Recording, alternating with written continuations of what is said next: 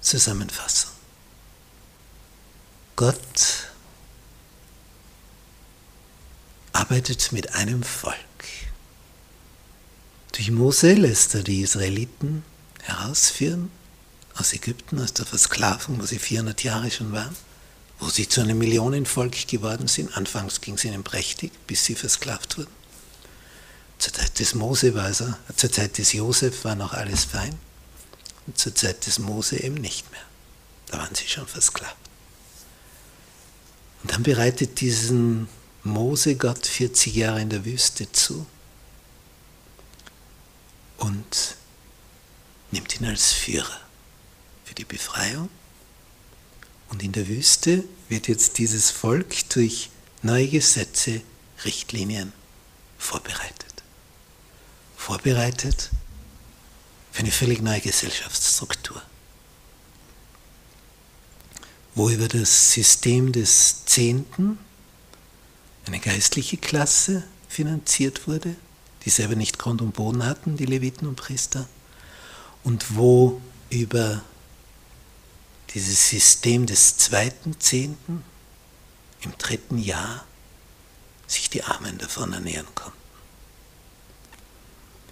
Interessant auch, dass im siebenten Jahr sie im sogenannten Sabbatjahr nichts ansehen sollten, brach liegen lassen. Ja, was ernte ich dann? Gott sagt, ja, was der Boden hervorbringt.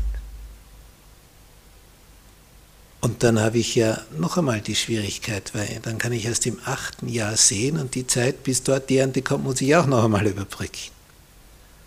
Gott sagt, wenn ihr euch an das haltet.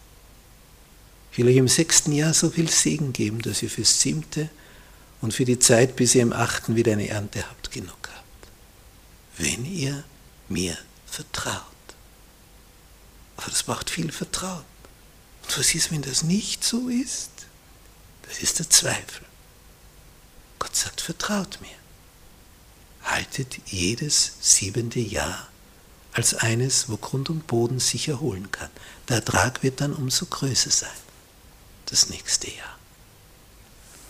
Das hat dann später Karl der Große im Frankenreich so abgeändert, dass er die sogenannte Dreifelderwirtschaft eingerichtet hat, dass ein Drittel des Bodens immer brach liegt und zwei Drittel bewirtschaftet werden, bis das nächste Drittel drankommt und das dann brach liegt.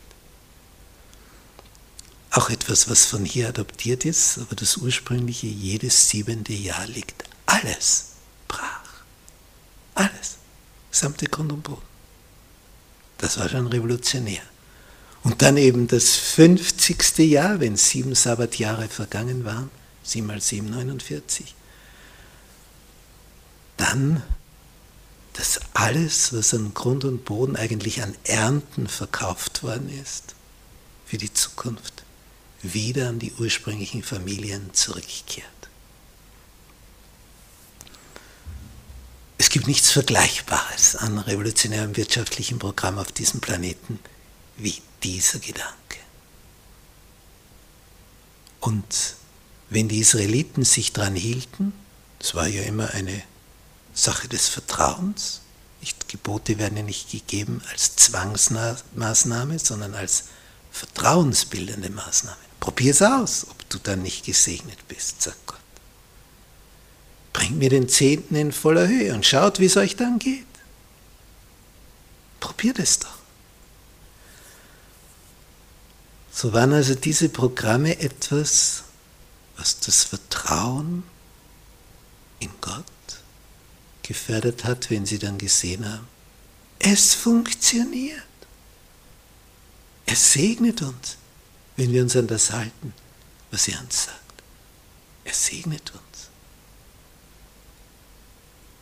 Aber das erlebt nur der, der sich darauf einlässt, der es wagt. Und es ist ein Wagnis, denn du weißt nicht, wird das Essen reichen? Das war ja eine Überlebensfrage. Da geht es nicht nur darum, werden wir so viel haben wie im letzten Jahr, sondern überleben wir dann überhaupt? Denn wir können dann im Lebensmittel einkaufen, wenn der Kühlschrank leer ist und wir Geld haben. Aber die damals, wenn dein Keller leer ist und dort keine Kartoffeln mehr ist und keine Rübe und nichts mehr, ja, was dann? Was dann? Dieses Vertrauen in Gott, das hat sie ausgezeichnet, wenn sie vertraut. Wie ist das bei dir?